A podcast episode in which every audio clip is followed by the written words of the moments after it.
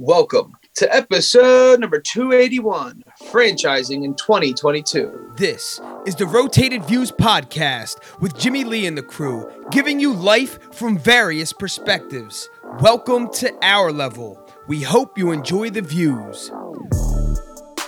Brought to you by the Blessed Lifestyle brand. Visit BL3SSED.com to get blessed.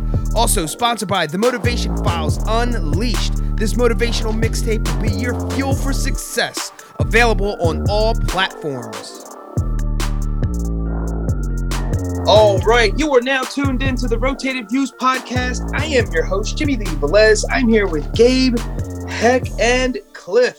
Franchising in 2022. In this episode, the crew welcomes special guest Cliff Brown. We cover topics that range from business ownership, the food industry, customer service, effects of the coronavirus, and much more. We wrap the episode up with quotes from Tony Dorsett and Mark Twain. Guys, if you're new, thank you for joining us. Don't forget to download and subscribe. We drop a new episode every Tuesday morning for your listening pleasure. Kicking things off, Cliff Brown, thank you for joining us, man. We appreciate it. Of course, man. I appreciate you guys having me, man. I'm, I'm excited. I'm pumped to get rocking, man. Listen, listened to the podcast last week, and I'm thank you for inviting me on. Listen, man, I just I'm excited all day, man. I can't lie to you. so, for those of us who do not know who you are and what you do, let us know. Not a problem. Uh, again, Cliff Brown. I appreciate the the introduction. Um, currently, right now, I'm the vice president of operations and operating partner for uh, it's called the Keedwell Group, which is the the name of our franchise group.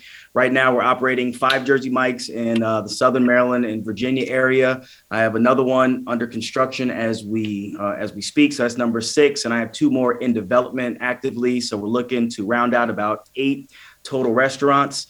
Um, I pretty much had all operations, everything from just hiring and training, you know, just making sure everything is, uh, you know, basically up to the Jersey Mike standard. Uh, my business partner, his name is John. He's more of the the finance guru. He handles a lot of the behind the scenes stuff, but I'm pretty much the guy who's out in the stores um, every day or on the phone every day, just making sure that we are rocking and rolling, man. And it's been a um, it's been a wild ride.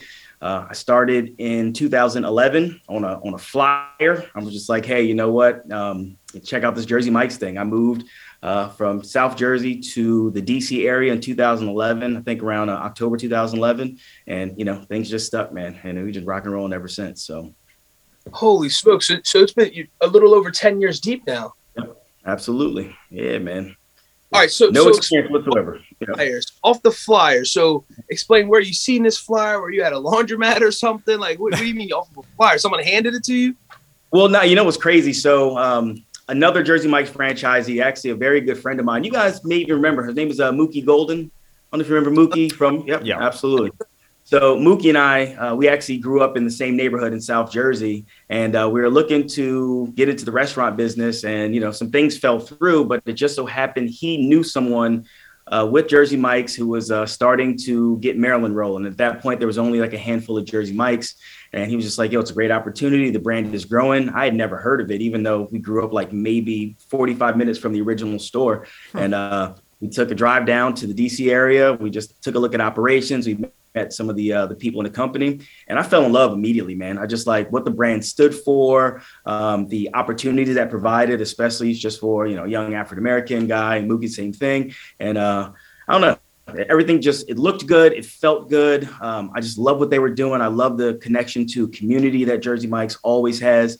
You know, coming up in, in March, we have this thing called the Day of Giving and the Month of Giving. And that whole month, all we're doing is just giving away money to local charities, to nationwide charities. We do a full day where we just give away 100% of everything we uh, we make just goes to a local charity of our choosing and i just love that about it man anytime you can uh, the opportunity to give back um, you know, I'm all for it. And I don't know, that just got me interested, and man, we just we took off, man. But that was it. Yeah. All right, so so so explain your first location and how that you know had that ball into something to now what you described coming up on a total of eight and ten years man you're averaging nearly one a year that's incredible uh, that's incredible growth so so how did you start with the first location uh, how and why and why? Well, you know, the first few years actually was just me learning the business. Uh, I was actually working for another franchisee for a while, just running his stores and going and just learning the business from top to bottom. Uh, you know, just basic operations to management operations, leadership, communication. We, you know, flew out to Tennessee to go do a uh, this crazy business leadership course. Um, wow. And that first five years was kind of like a slow build to just learning everything, every nut and bolt. Um, you know, getting to meet the right people, getting ourselves in the proper position. And actually, in 2016 is when we opened our first um, location that was ours. You know, so my partner and I. So Lily, over wow. the last six years, is when we started, you know, cranking out. So still averaging about a store a year. And um, you know, that first location was was scary, man. You know, you're really it's one location. Uh, it's kind of in a rural area in Virginia, and you know, you know it's going to work out, but you're still a little like, all right, man, is this the right move, you know, to make? And honestly, I just let God do what God does. And uh, you know, from 2016 to 22, man, it's just been boom, boom, boom, boom, boom, and it's been nothing but blessings from start to finish. You know, any little bump in the road, you know, you look back at it, it was still smooth sailing, man. It was just road vibrations, and that was it, man. But it was a it was a great great opportunity. So. So, so how do you, um, when you guys are making the decision to choose a location, are these, mm-hmm. uh, as you mentioned previously, you said uh, uh, one's under construction or wrapping things up, basically But up.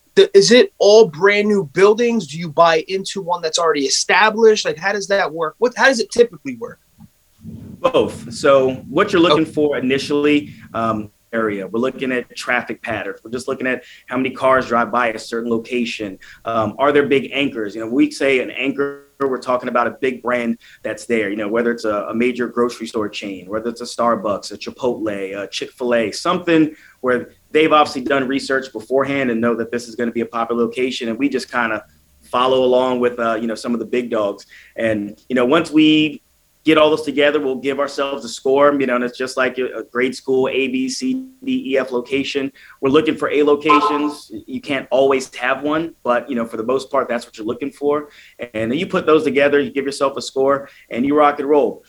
You know, if you're some kind of prophet in your mind, you can say, hey, you know I think this one's going to be good, even though the analytics are telling me it's not. Um, and honestly, we did that on our first location. Everybody told us it was not the you know the place to go. We went with our gut, and that store's been kicking butt, man, since 2016. But after that, every single location's pretty much just been a lights out location. So yeah, looking for people, looking for income, looking for traffic patterns, um, and looking for anchors, man. And that's it. I love it. So so how do you know? Um, at what point do you know it's time to get another location, right? And so, so there's some people with one location are overwhelmed uh, just with that one location, and maybe you know you guys obviously have um, you know the, the, the right chemistry going. So how do you know it's time to uh, add? I guess let's just say to to to what you already have. Absolutely. Well, first thing you're looking at finances. See where you are. Don't make a move if you can't make a move. You don't want to get yourself underwater when it's unnecessary. So make sure the important things are in place. Um, and once those are good and you're confident that uh, you know at least there's enough cash in the bank to weather you know a storm, um, I'm looking at people. That is like right there. That's the next thing down. It's like if we have the finances, I just need the people. Um, if I'm overwhelmed, I don't have the people in place. If I'm bored, you and I hate to use the B word, this is like it's this is a cuss word for me. This is basically a four letter word. When I say I'm bored, I'm like, oh, I'm in trouble because I'm about to get myself into some mess because I'm just ahead and start flying.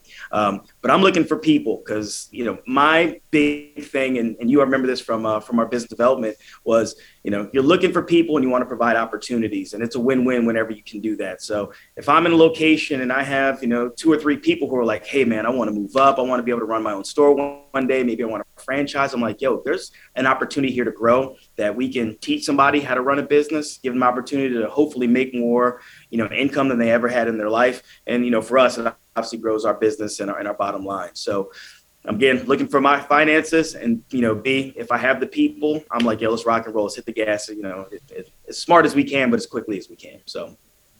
Awesome. So we have uh, a ton of guests that uh, have businesses own businesses um, and i love to ask the customer service question uh, what's the importance of customer service? But before we get to that in the hiring process right so you said for five years you experienced every role Jersey Mike's had to offer, just so that you had a better understanding on, uh, you know, operationally and and how it all worked, right? What is the importance of customer service, or when you're hiring too, um, of getting the right people, right?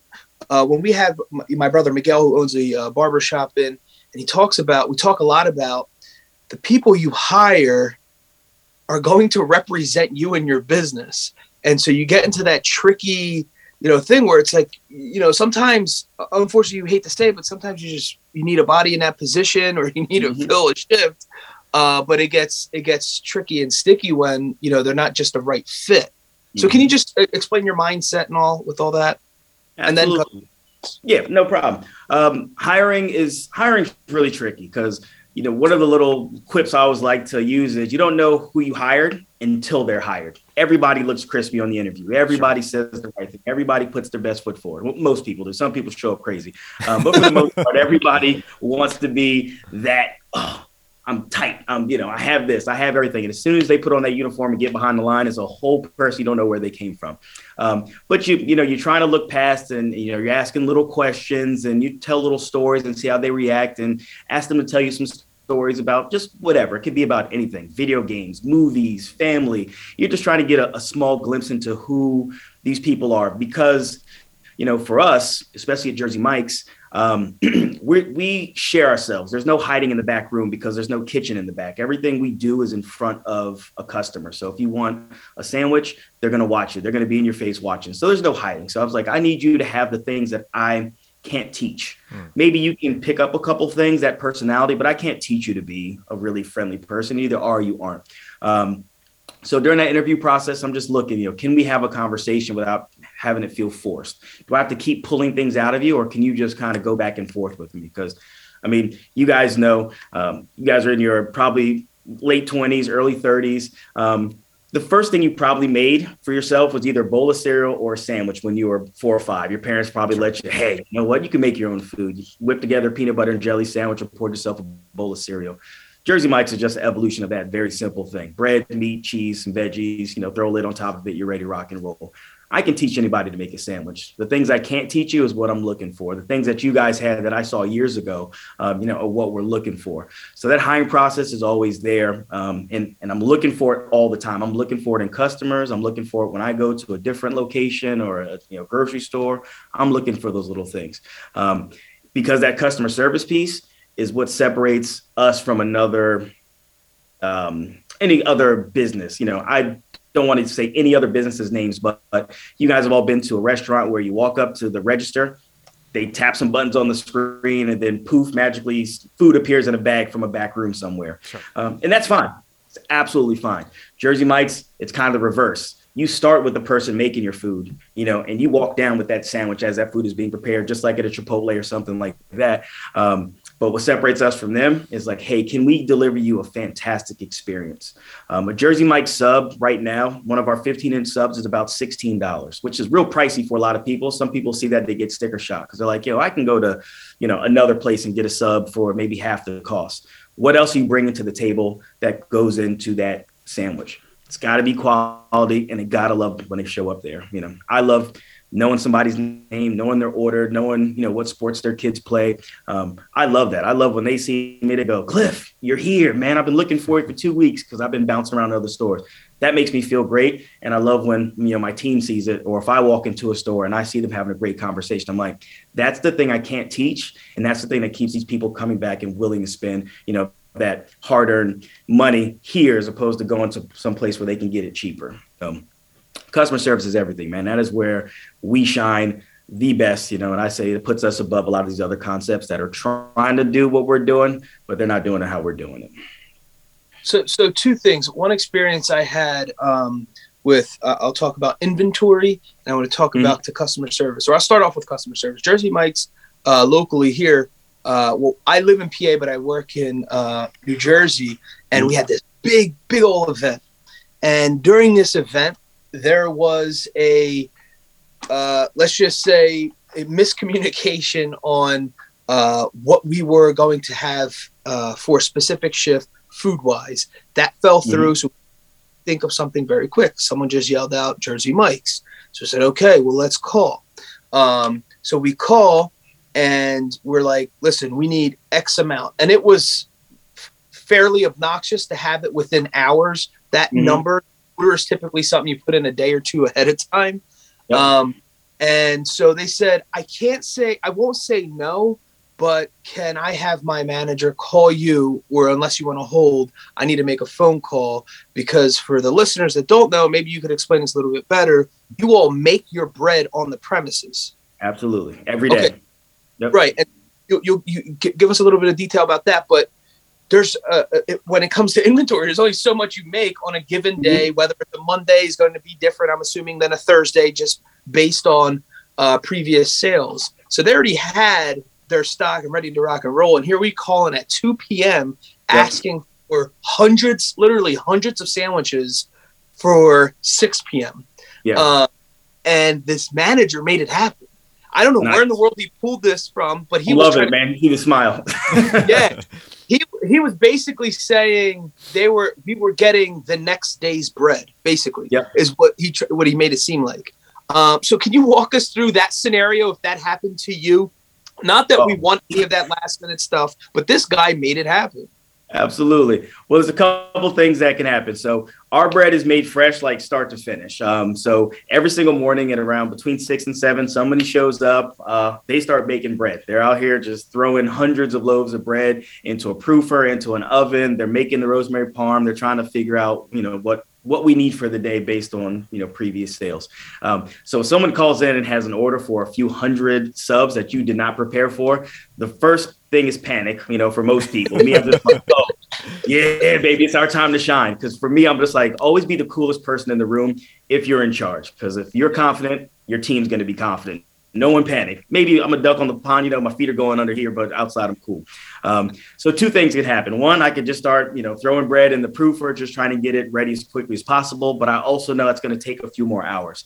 Um, depending on the franchisee, I don't know who you called, you know, or where they may have another store or two or three in the area. They're making phone calls to other stores like, hey man, I'm sending somebody by, I need to pick up, you know, X amount of bread.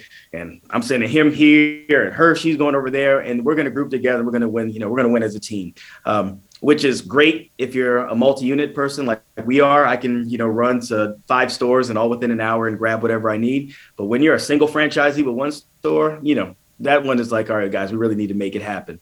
Um, the good thing too about Jersey Mike's, and this may be true of any other, you know, franchises, we are a tight really tight knit group. You know, a lot of stuff we go through, we go through together. We try to meet as often as possible. You know, offsite stuff or you know, COVID's thrown a little bit of a monkey wrench in, in that. But you know, we get together we try to operate as a team. You know, there'll be times when I'll get a, a catering order and I'll be like, hey, listen, I can't really do this only because I'm under some restriction. Let me make a call and I'll call one of my buddies who's a franchisee who's close by and I'll be like, hey, listen, I'm about to throw you ten thousand dollars in catering. Oh, man, appreciate it. Next one I get, I'm gonna throw your way as well. Um, again, rising tide raises all ships, and I just know if that customer is happy, we're all they're gonna go out and tell everybody. They're gonna tell that story that you told just now, and everybody's gonna be like, "Oh man, Jersey Mike's made it happen." Rising tide is gonna raise every ship, man. So it can be a little it can be a little stressful, especially if the right person's not in the store. But if that person's there, man, make it happen. And it's uh you know it can be a little bit scrambled, but it, it it's it's a win win across the board. So well, it's an absolute success story, and I'm and I will tell you. uh since then, that happened over the summer, last summer, and that Jersey Mike's is all we order from basically now for catering uh, because of that one. And what's funny, previously, uh, someone had a relationship or might have even had might have had a family member that owned a competitor, and so yep. just now went there. But since that scenario happened, you know, it's, it's Jersey Mike's. Um, so, so can you talk a little bit about uh, what I mentioned earlier, is there like statistics? Do you mm-hmm. guys break it down? You know, a Monday's uh, uh, inventory looks totally different than a Friday or Saturday or maybe any other special day. Um, is that true, or you kind of line it up all the same seven days a week? So there's a little bit, you know, there's a, a, data gathering process. So, like for this store that I'm about to open on Wednesday, week from today, in this new store, I really don't have any idea of what's going to happen. Right? I'm just gonna, I'm just gonna make as much bread as I possibly can, and hopefully, I go through it every single day. For the first like maybe two, three weeks, I'm prepared to lose money um, if product goes in the trash. But I'm also confident that we're going to be short on everything because people are just going to be lined about the door. Um, after a few weeks, we start to see trends develop, and um, everything that gets rung in the register, I'll get a printout. and it'll start to average, you know, what it is. So we pretty much uh, Jersey Mike's we go by bread, right? How much bread did we go through? You know, was it 100 bread a day? Is it 200? Is it 231 loaves of bread a day? And I start building off that. Uh, we also have a huge chart. We call it our production pro chart. Everything that we use in the store is written down every single day what we started the day with, what we prepped for the day, what we may have had to do again on midday, and then what we ended with. And so the person comes in the next morning, they go, look, all right, cool, this is where we're at. And we track that um, every two weeks. So we're just kind of a rolling two week period. And then we can start to see those trends develop. Um, that'll be in our computer, that'll be written down on the board so that everybody who comes in can see what we're doing of like, you know what, every Tuesday we're averaging 146 bread. But Thursdays, for some odd reason, we're up to 259 bread. So, all right, cool. Let's make make sure we bake a little bit more. And we're always trying to keep everything as fresh as possible. So we're trying to get right at that number and maybe five or 10% plus just in case something, you know, something pops. And, um, you know, when it comes to inventory, I know you were asking about that before. We have a theoretical food cost. And if you're, you know, you've had tons of guests, uh, you know, who have been in the, the restaurant biz, so you guys understand the food costs. We try to stay within two percent of our theoretical food costs. So, if, you know, if we're projecting our food cost for a week is twenty five percent, I really don't want to be above 27% because that 2% that we're high, maybe that accounts for a little bit of waste or, you know, a couple times we had to remake subs for, you know, a mistake or something just fell on the ground, you know, whatever the deal is, maybe we're doing some charitable donations, but we want to stay within 2% of that. And every day we can just come in and we can check, we can check how close were we to what we projected. Um, did we run out of anything? Let's write that down. Every Monday we're running, you know, we're running out of wheat bread. I don't know what it is on Monday, but we got to bake some more wheat. Every Wednesday, man, like we're, we're throwing away 20 25 loaves of rosemary parmesan bread. I don't know what it is, but we need to make less rosemary parmesan on Wednesdays. And, you know, we just kind of build from there and write it all down, you know, jive with the computer and, and see where we go from there. I love it. So, so when you do get feedback, right? So let's just, for example, the feedback I gave out is obviously positive. Mm-hmm. But when you get your regular customers, like you said, sometimes you know them by their first name. Sometimes you know their family, you know their schedules uh, you know, must be on must be on his lunch break or he must be in between soccer games. What is that feeling like to have to almost it's you know you're building and you're a part of their lives, that community. Um, and and what, what does it mean to you when you get that positive feedback and those returning customers? I love it, man. It's you know let's be honest, you get into some of these businesses just, you know, to make money. It's a lucrative business. And if I would yeah. be lying if I say that wasn't there.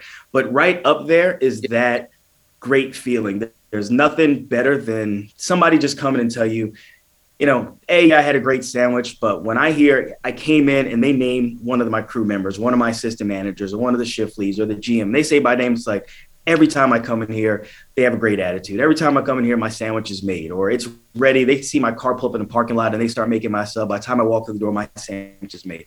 I love it. I absolutely love it. it. Like it literally, I go crazy. People like Cliff, you have the energy of like a 15 year old kid because I'm bouncing around. I'm bouncing around.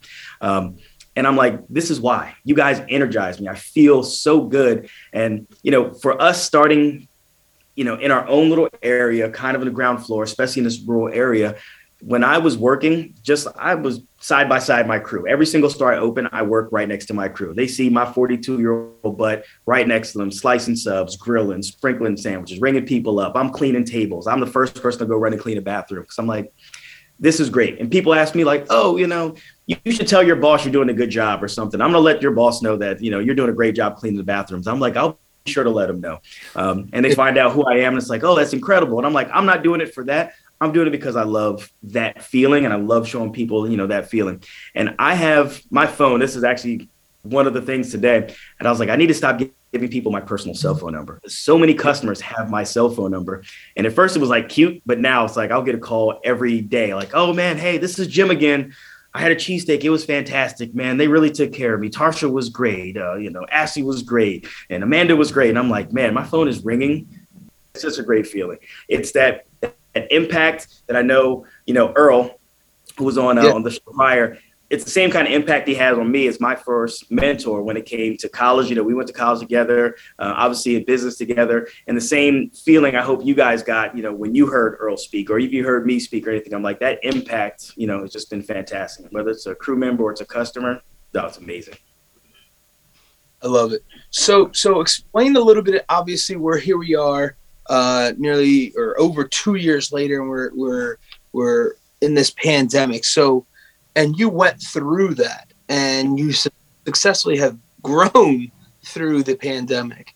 Explain a little bit about that process. Obviously, everyone was affected, uh, and and and a little bit differently. Um, uh, to what degree? How were you all affected? It, it doesn't necessarily have to be negative. It's just what was your experience? Um, to be honest with you, we grew and we grew big time. I mean, uh, our sales went through the roof. I think people seeing the freshness aspect of it, they can see things being prepared in front of them, and you know how much care we took. Um, wow. You know, with just again, safety and in there. What was that? That makes so much sense. That you just said that, and just like think they're watching you make their food. Absolutely. And they're thinking, hey, I don't know what's happening in the back room of that other restaurant, but I see the fact that you're washing your hands regularly, you're masked up. And, you know, we did some, we added some other precautions that, I mean, I'm sure tons of people did as well. Um, but with all that, sales grew, our delivery service, or at least our delivery numbers, obviously went through the roof as well. And, um, you know, we boomed. And I was not thankful for COVID, but I was just like, hey, listen, I'm, I'm, I'm thankful that this business can survive something so wild and so devastating, but we were able to keep people employed. We were able to, you know, give back. And even on all our day of givings, month of givings, we are still able to raise money for these things because we were able to stay in business and thrive. And, um, you know, we didn't, other than cleaning procedures and just making sure things were, you know, people were safe. Honestly, we didn't change too much, man. We just really just focus hey guys laser focus. Eyes are on you at all time. People are very hyper aware of uh, hygiene and cleanliness and just making sure you're not doing anything. Let's keep doing what we're doing because this is what we've been people have been watching us the entire time. Since 1956 people have been staring at us make their food. So i'm like hey guys let's just do what we do do you know do what we do but let's just do it better. And just make sure people know that we care we're you know we're taking their health seriously. And i mean honestly we just we boomed, man. It's been it's been wild. It's been a really really crazy scene, you know, at all the stores to the point where we're setting records almost every single week for you know our sales numbers. Just pretty pretty impressive. That's wild. So so explain a little bit about the food industry and maybe supply chain. Were, were you guys affected uh, in, in that in, in, any aspect there, or how did that work for you all? Uh, so most products we're good you know. Being yeah. such a, a large brand you know we we, we carry a lot of weight and tend now people you know tend to kind of put us at the front of the line whether we ask them to or not they just make sure that we're, we're taken care of. Um, when it pertains to uh, our food you know and paper products and stuff like that. So we didn't really stress too much. There were like maybe one or two things when um, pork got a little high and sometimes poultry may have gone up and we had to switch you know to a different product you know still same quality we just had to switch product. But outside of that we did we weren't really affected too much. Um, equipment wise is where we kind of fell in line with everyone else. You know we did have a situation um, this past summer so 2021 where our rooftop units basically things that provide our air conditioning um, both of them went out right in the right in the middle of summer when it was wow. hitting record highs. We had no air conditioning in our, our busiest store so we just had to figure out a way to like bring in mobile air conditioning and connect them to the ceiling and fans everywhere and still try to make sure everything was, um, you know, was up to health code. And because of the supply chain issues, we couldn't get the, uh, the rooftop units in for almost two months. So for two months, our busiest store, who stayed our busiest store, you know, had to work under some pretty crazy conditions. And I mean, there were times where I had to close the store early um, or open a little bit later, you know, or just say, hey, we're going to take a break and close the store from two to five, just wait for the store to cool down and the sun to drop so we can get back to business. But I was like, yo, the the health of my employees is more important than you know just us making a few extra hundred bucks a you know a day. But that right there was probably our biggest thing. Just some of if equipment breaks, it was hard to get some stuff. They were sitting on you know cargo containers off the coast of California, off the coast of New York. Um, you know, it could be a little little headache inducing, but outside of that, man, now we were uh, we were pretty much just like a, a nice well oiled machine, man, moving and grooving. I love it. I love it. All right. So, in your opinion, what makes a good sandwich? Ooh, a good sandwich got to be the bread to start with, man. If your bread quality is garbage, throw the whole sandwich away. You might as well just get it. It doesn't even matter at that point. Just toss the whole thing. You know, you get some places the bread is old, or the bread is too hard, or the bread yeah. is too soft, or the bread just is just gross. You know what I mean? Yeah. Um, you got the, the bread, Gabe. You know what I'm talking about, man. The bread has to be right. Once the bread is right, of course. Here's the thing. This is uh, what I've learned about food, and me not being a food guy beforehand. you eat with your eyes first. So that sandwich got to look good. Of course, it's got to taste good, but you know, you got to look at it. It's got to look good. You got to prep the brain for all the deliciousness that's about to go down. Um, obviously, the the quality product has got to be there. So you have it. Jersey Mike's was near and dear to my heart, and I don't know how you all feel about it, but the vinegar and oil and our blend sets our food apart from anybody else. It's like when you hit that right amount of vinegar and oil and the right type, yo, it's a wrap you know, Jersey Mike's is, is number one. There is an article. I'll set. I'll uh, I'll send it to you later on. We just won the best sandwich in America yet again um, for our Italian, which is you know incredible that we've done it so many times. People just keep coming back again and again and again for that Italian. So start with the bread, right amount of juice, fresh veggies. You know, it is. It just makes it, man. I'm getting hungry right now thinking about it. I've been doing this for 11. I'm like, man, I really want a sandwich right now. So, so explain a little bit about when the hot sandwiches came into play. Was that during your era? Was that before your era? Because personally, I thought they were all cold sandwiches, and mm-hmm. uh, when I went to one for the first time, there was you know kid at, at the grill making a chicken cheesesteak. Um, so yep. ex- explain. Um, am I late to the game? Obviously, I more than likely am. But was yep. the grill always there? Grill's always been there, man. The original wow. store in Point Pleasant, New Jersey, is still there to this day. It's now it's a training center where, like, when you you know first start to, if you want to either be a Jersey Mike's manager or franchisee, you got to go spend a week at the original store location. You learn from some of the OGs who've been there since you know the 50s, 60s, 70s, and 80s, wow. and it's really cool to go back and get that little bit of history. But that flat top grill is still in the back, man, and they're still whipping cheesesteaks up. But they've always been there, and it's uh, I always say outside of being at home in Philly and getting a uh, you know a, a cheesesteak from your favorite spot, Jersey Mike's makes yeah. the best cheesesteak out of any of the you know any of the chains right there. We just we know what we're doing right now, but it's always been there, man. And you can switch it up. You know, go ahead and get yourself a regular chicken Philly, get a beef Philly, the Big Kahuna number fifty six. I don't know if you've had it. If you've had it before, hands down my favorite, man. A little jalapenos and mushrooms added to it with a little extra cheese. It's beautiful, man. All right, so explain a little bit about the franchise community. Mm-hmm. Um, you mentioned a little bit about uh, you know it, it's it's fairly friendly and you guys can reach out to each other in a time of need. Explain a little bit about that versus what you may have heard with other industries, or I'm mm-hmm. sorry, with other franchises. Gotcha. Well, I think um, one of the cool things, and anybody can go look up the the history of Jersey Mike's, but just like a, a brief, real quick little snippet about it is our founder Peter Cancro. Uh, he actually bought Mike subs from Mike uh, when he was 17 years old.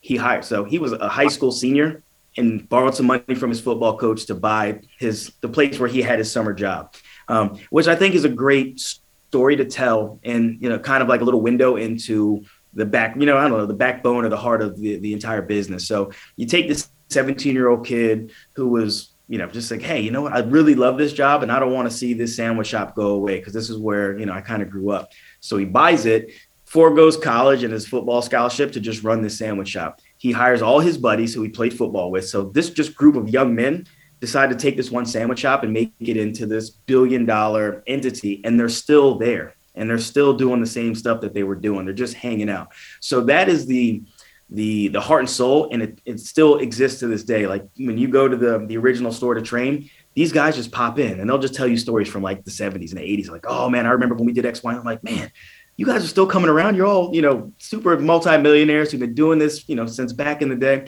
And here you are just still cutting up with some young blood, wet behind the ear, people who just like trying to figure out what they want to do with the rest of their lives. And they're just hanging out. Um, so a lot of the franchisees are just like that. They're people who just they saw a cool story and they met a cool person who was just like, "Yo, come rock with Jersey Mike's, man." You know, it's just a, it's a great vibe. It's a, the whole thing's a vibe, and I didn't see that with other franchisees where I think there was like, you know, you go to another national major brand and you go to a sales meeting and you meet a salesman who's trying to sell you this franchise. And, you know, maybe they'll tell you a little bit about the background, but it's just hitting you with numbers. It's hitting you mm-hmm. with this is why you should do this because the EBITDA percentage is X, Y, and Z. And, you know, you're to be looking da da da da da. And all this is fine. It's good business decision. But you come to a Jersey Mike's one and it's just like, a bunch of people just hanging around, just telling stories about, yo, we just have fun. We're out here just we're making sandwiches, man. We're just rolling our sleeves up. We're splashing vinegar and oil and everything. You know, we're singing songs, we're dancing. You know, the owner is the one cleaning the bathrooms, you're taking out the trash, and like people get that. And I'm like, yo, this is this is different, and this is why we're one of the fastest growing brands in America. You know, and some other ones are, you know, they're contracting, they're closing more stores than we're open, and we are struggling to keep pace with the amount of people who want to join the brand, which I think is fantastic. Like I said, the whole thing's a vibe, man. I, I promise you, I have fun every single day. Even when I'm I'm dog tired, I'm like, man, I had so much fun today. I came to you guys from a training session for my new store. I'm still training my new employees right there. I literally zoomed back from uh, from the new store. I was like, let me jump on here. I texted you just saying, hey man, I'm ready ready for you. Uh, grab myself, you know, a glass of water. But I mean, I literally just came from a training session. I had so much fun. I'm moving shelves around. I'm throwing vinegar and oil at these guys, and I'm just like, yo, let's mop the floors today. Let's show you guys how to clean. Just having a good old time. And to me, that's what separates us from a lot of these other brands right here. You know, there's a lot of corporates on the other stuff here, man. We're just we're just some friends hanging out, trying to make some subs and you know get paid a little bit while we're doing it. I love it. So so the the benefits of uh, a franchise is um, I mean, uh, it's countless, right? It, the, the, list can go on forever. Uh, one of the things is the the plan, right? And from it, it's a succession plan. This is what works. Follow these steps, and um, mm-hmm. and you you're more than likely to be as successful, if not, you know, you know, knock it out the park.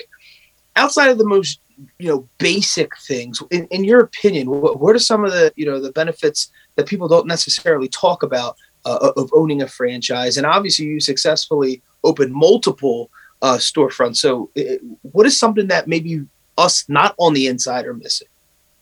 Hmm.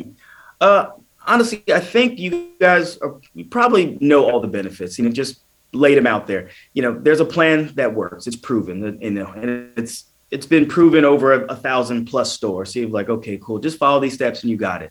Um, I would never say it takes the guesswork out or takes the the thinking out of it, you know, because clearly it's a business and you got to be able to pivot and got to be able to adapt and you know you got to be able to go with the flow and ride whatever wave um, and know when to pull back and know when to push the whole nine. But for the most part, it's like I don't have to be the one to create the wheel. I can be the one to just you know jump on it and ride, you know, and I don't always have to be forced to make anything better. I just be you know, hey guys, this is what works and I just want you guys to stick to the plan and we can perfect a system as opposed to trying to make a perfect system, if that makes sense. So, um, you know, the benefits are are fantastic for a franchise.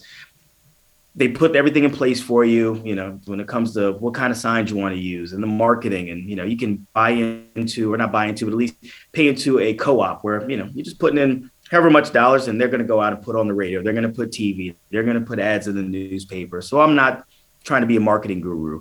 You know, I'm not trying to be a chef in the back trying to figure out, oh, you know, what's the next great sandwich that we have to come up with to keep the menu fresh. I'm like, somebody else is taking care of that, man. Let me just do whatever it is they ask us to do, and let's make sure we're doing it well every single day. So the benefits are crazy, and you can anticipate or plan, you know, for whatever it is. You can plan for the next few months. You can plan for the next couple years. You can plan for the next 10 years. You say, hey, you know, this is what I can expect I'm, you know, on that trajectory and you just, you know, just continue to, to ride whatever, whatever that trajectory is, you can just kind of roll with it. So, you know, not always scared like some other restaurants where you just have no idea. One day, you know, some form of food may be really, really trendy and everybody's really into tapas. And then, but, you know, tapas are old school. Now everybody's doing who knows whatever. Jersey Mike's like, hey, man, we're just making a good sandwich and this is, this is the system to make it. Let's roll with it.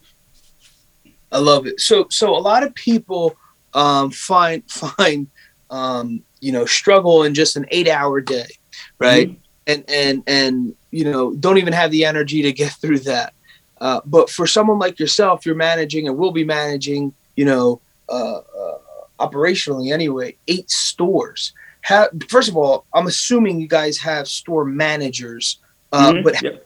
how, how do you so so when it comes to the hierarchy is it you, you're managing the manager, so to speak, and then they mm-hmm. on um, you know the actual store and what that entails. Obviously, you're going to have your hands in everything, but not to uh, to the degree where you did when you first started. I'm assuming with one store. Absolutely, yeah. Pretty much the managers they just answer to me. So every week, you know, I'll visit the stores and I'll just I'll speak with the managers or whoever's running, you know, if it's a shift leader, assistant manager, or the store, the GM, I'll just sit with them and just, hey, what's going on? What are we looking at? This is what I can see data wise, you know, and I hate to dump it, you know, just dive into numbers, but I'm like, yo, you know, the store looks clean or the store doesn't look so clean people are sitting there with their heads down. I want to, you know, get your head up and smile a little bit. Hey, just make sure we're hitting these tables a little bit. And and again, I'm just looking for little things that I can identify when I walk in the store. Uh, but outside of that, you know, the managers, I say, I don't want to micromanage anybody because I don't like being micromanaged. I wouldn't want anybody telling me every little thing that needs to get done, um, and I don't want to do that for them. I said, this is this is your business. I'm teaching you how to run a million dollar business. I want you to see what I see. Let me teach you what to look for. But outside that, I'm trusting you that this store is going to run with you here the same way it run, you know, if I'm not here. And if it doesn't, maybe we need to have a conversation and maybe something else after that. But for the most part, I'm like, I'm trusting you with a million dollar business. Run it how I taught you to run it. And if you have any issues, my phone is always on. You know, my phone starts ringing sometimes from 6 a.m. to 10 p.m. I don't always want to answer it, but I know, you know, if they're calling me, it's for a reason. And, uh, and I'll walk them through whatever I need to walk through. It could be something, you know, little, and I'm like, hey, I'm not the person to call for that, or could be something major. And I'm like, I'm thankful that I was the first person you called, you know, to make sure we take care of it. But outside of that, man, I was like, hey, phone's on, computer's on. If you need me, you know, go for it. But I also know when, you know, I'm to sit on my couch and, and I'm just to wait for some phone calls. If not, I'm just to watch some Netflix, you know, to kind of unwind the brain and relax a little bit. So, very general questions. What are your typical store hours, Monday through Friday? I mean, Monday through Friday. Yeah. yeah.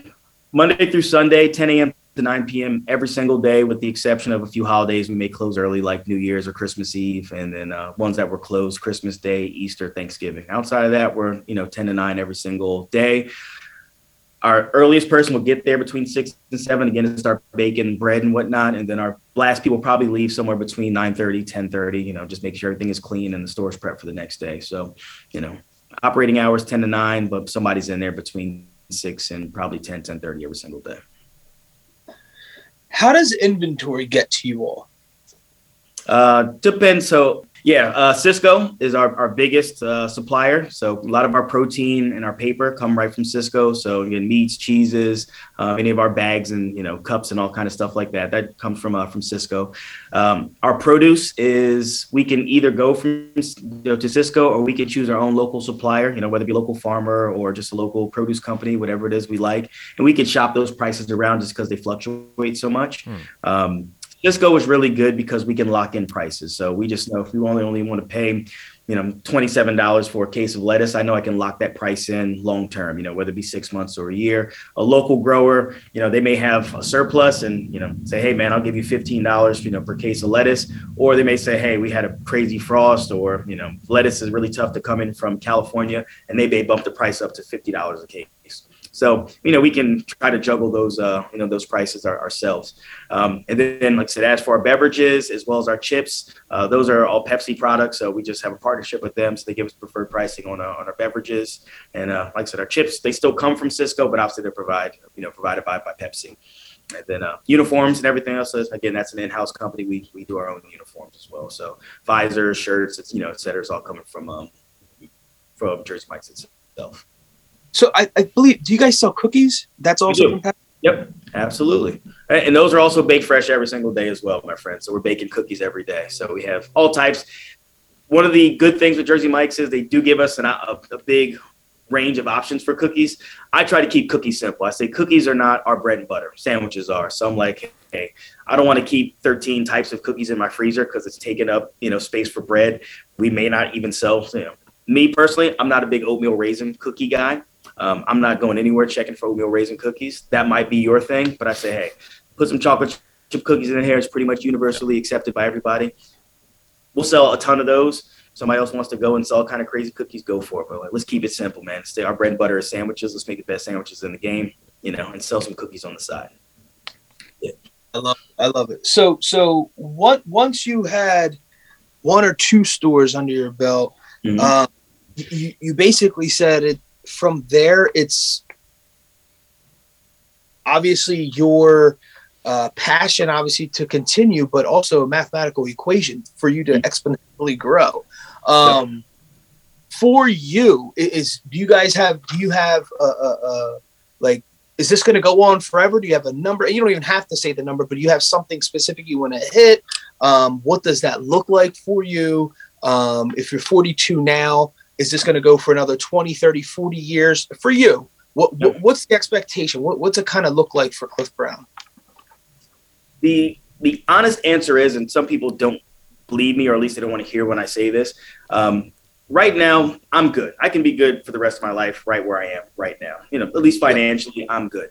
Um, yeah. But what I ask people is, or at least I tell people who care to ask, sorry, and my business partner, I say, can we continue to provide more opportunities? And if we have the people, we will continue to grow. Because if I have five stores, but 10 people who really want to knock this thing out, they, they want to be store managers, they want to be franchisees one day. Um, it's kind of selfish of me to be like, well, I'm kind of over the work. So, you know, either I lose that person and they go do something else or they stagnate. And I say, hey, if we have people who want to do this, we're going to provide an opportunity for them. And we will go move as quickly as we possibly can, you know, responsibly. But even right now, it's just like, hey, man, we had an opportunity to sign another lease. I'm just like, yo, know, we've got we got more managers than we need right now, or at least that we have stores for. Yo, let's let's jump in and get this thing going. You know, the store that we actually just started to build. So we have one that just finished, and we have one we're starting to build right now. We don't really need to build that store right now, but I have somebody who's like who's kicking butt, and I'm like, I want to keep them around. I want to keep them in the fold. I want to make sure that they have an opportunity to like, yo, let's you know, let's get this thing rolling. So let's keep it going. Another um, location came in, so we're like, yo, let's take a look at it because you know we have another manager in the store who's also, hey man, I really want to run a store for you guys. I love it here. Let's do it. I'm like, all right. You know, if we can get this person, you know, their own store in a year, that's fantastic because at that point, they can continue to rock with us. They can be promoted to a multi unit where they can oversee multiple stores. Or if their dream is to be a franchisee one day, hey, you know, you've run a million dollar business already. Now you just got to sign your name on the dotted line. Maybe take out a loan if we can help, you know, kind of fund that. Maybe we go into business with them. We'll do that as well. And this person, you know, has made a, a generational shift or at least a generational leap where you know maybe they had no idea they just graduated high school and they had no idea what to do and now this person potentially in you know a few years can be running a million dollar business that they never thought they could before so for me hey, if there's people who want an opportunity, I take it upon myself to like, yo, let's let's give them if they if they've earned it. I love it. Um, all right, so one question we love to have, uh, and we'll wrap this up pretty soon mm-hmm. here. Uh, uh one question we like to ask our guest, uh, especially uh, someone who's as busy as you are, how do you or how does one uh, balance the work life experience? Hmm. That's a great question and a tough one that I'm still finding the answer to. Um, I've been blessed a little bit. I don't know if I want to consider blessed. I'm just looking at blessed in the background here. Um, I'm in Maryland pretty much by myself and I commute from Maryland, uh, DC area to New Jersey and like pretty much on the weekends, like Thursday, Friday, Saturday, Sunday, I'll be back in, uh, in Jersey with uh, my daughter. So my daughter and my ex-wife, you know, live in, uh, in New Jersey right now. And so I always make it a, um, I guess, um, a non-negotiable is that I'm home to spend time with my family. So as soon as I leave here, I shut it down, I get in the car, I take off and I'm back to Jersey. And I know on especially Saturdays and Sundays, that is the time that's dedicated to my daughter because being a father is, you know, it's it's um, a, a, son of Christ, you know, um, and then it's a father, and then everything else comes right after that. So when I get home on the weekends, I still may be feeling phone calls because you know business doesn't stop. But at the same time, you know, I'm not in uniform. I'm not driving back down to Maryland to handle anything. I say, hey, you know, here's the time that I'm gonna dedicate towards my daughter. Um, and for me as well, it is understanding that, um, you know, they say self care is health care. You know, I just know at some point I got to sit down and whatever it is that kind of brings me peace, I make sure I do that every single day, whether it's turning on my Xbox or watching a movie. Um, I just bought a Peloton because I love to exercise, but I messed my shoulder up in the gym uh, last year. So I'm like, I still got to do something that gets me active that doesn't, you know, require me to lift weights. So now I'm just on my Peloton, you know, four days a week. I'm just, you know, getting after it. So trying to find that balance is still a struggle every single day but it is important to say, you know, take time for yourself, you know, take time, you know, for your family, take time for God, um, you know, and the rest, if you're, if you're quiet enough and listen, you know, somebody they'll you'll start to hear and say, hey, this is what you need to do, and you know, sit down, relax, be quiet a little bit, and uh, be intentional with your time, especially when it comes to, to your family.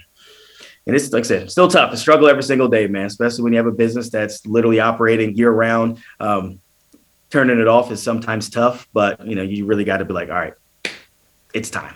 Shut it down. Take a trip. Go spend some time. You know, relax. Do something that makes you happy, and uh, you know, you can spend time with the people that you love and who love you back. Love it, man. Powerful, very powerful. So, what is your recommendation uh, to anyone trying to own a franchise business, whether it's a Jersey Mike's or any other uh, franchise? Uh, what's your recommendation? First step is it you know studying the business? Is it making some phone calls? Uh, in your opinion, uh, if you can go back, uh, would you do exactly the same? Get get you know get your get your hands dirty, so to speak. what's your recommendation? first due diligence. Go and research that business you know. Is that business growing? Is that has that business stagnated? Is it regressing? Because you don't want to get into a business that's going backwards you know. You want to be in a business that you know is steady or at least in that growth phase. And something that's not trendy like i don't want to go and you know be the next like fondue restaurant or something like that. Like, that's great for whoever's doing it but is fondue going to be take off and be the next you know sandwich? I have no idea. I'm not confident. So do your due diligence find out there. Um, research the, the numbers you know just to make sure it makes sense for you financially especially if it's going to be you know big upfront investment for you. You know jersey mike's is not cheap but it's not you know mcdonald's expensive where it may cost you a million dollars just to, to get your foot in the door.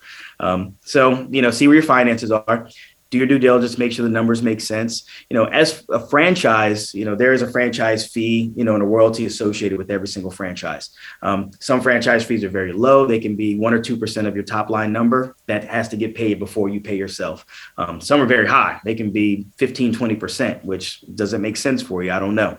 Um, find those two things out. And then the next thing is go, if you can get the chance to work in that business, go work in that business, even if it's, you know, part-time, is it something you can see yourself doing? Because I think as a business owner, you're investing in something, but you got to make sure it's something that you can be passionate about. If you are completely, you know, if you're a vegan, do you really want to go, you know, open a five guys? I don't know. I feel like you may not want to spend too much time, you know, making burgers if you don't eat meat. Um, so go in there and work in that business. You know, do you like it? Is it some a vibe that you can, you know, get behind? Because if you're not excited to do what it is you're supposed to do every single day, find something else to do because it does doesn't make any sense. You're not going to be happy just you know making a buck. I love this business. Like I love Jersey Mike's as a brand. I love the people who work for me. I love the people I work with. I love the people I get to associate with. Um, I love the impact we have in the community. I'm like, man, this is fun. I can wake up every day and be like, I'm having a good time. If you can see all those things working, yeah, I think that's the business for you. And if you can't, keep looking. There's no point. Just like I don't know if you guys own a home or a car or anything like that. I'm sure you guys own all those things, but you know, some days you just I need a car. You may just go pick up whatever you can afford on the lot, but it's like, hey man, I've been saving money. Like you're gonna get something that you really want, that you can see yourself, that you know, that has the utility. The same thing goes for business. You're gonna be spending a lot of time there. You're gonna spend a lot of money in it. Um, do your research. Go see if you like it, and if you do, man, jump in. There's no time like the present. Get after it. So that's the best advice I can give. And yes, I would absolutely do it the same same way. I had a, a great time and I met a lot of good people, and I don't think I'd be as resilient now um, if I didn't do it this the way I, you know I did it. So. I was just thinking, do you train those guys on uh, like your people on how to roll the sandwiches? Because rolling, there's a difference. When I see a Mike Jersey Mike sandwich rolled up to like a uh, up here we have a Wawa, you know, yep. it's there's a difference with the way the sandwich is rolled up. It's like there's it's it's perfection. And there's a training class, or you show them, or every every training class that's one of the first things they learn how to sprinkle the sandwich putting all the toppings on and we learn how to wrap. And for me for example the most traumatizing part of my training experience was i was completely um, intimidated by wrapping the giant the 15 inch sandwiches. Um, mentally i was like you don't need this much food. Get a regular size sandwich just because it was so hard to wrap. I, was, I get angry. Like oh let me get a giant 13 mike's way with extra meat. I'm like breathe. And I mean, I would just be so frustrated trying to get that thing in there. So for two weeks, I was not allowed to do anything but wrap sandwiches. As soon as it got busy, yo, Cliff, you're bad at wrapping. Get on the wrap station until you um until you get it right. And guess oh, wow. what? Now, you know, I love wrapping sandwiches. Give me a chance. It's muscle memory. I can talk my talk to anybody walks through the door, make fun of Cowboys fans, um, you know, make fun of Washington football team commander fans, make fun of everybody. I just like, hey man, oh, you know, Wrapping sandwiches, it is it is serious business. If you can't wrap a Jersey Mike sub, you wrap it the wrong way, man. We got to find something else for you to do, bro. Because like that right there, there that wrap, nice and smooth, keeps all the juices in there, nice and tight. A badly wrapped sandwich just doesn't taste as good. I stand by that. Statement. Yeah, yeah, and I, I, I agree with you on that one too. Love gotta be right.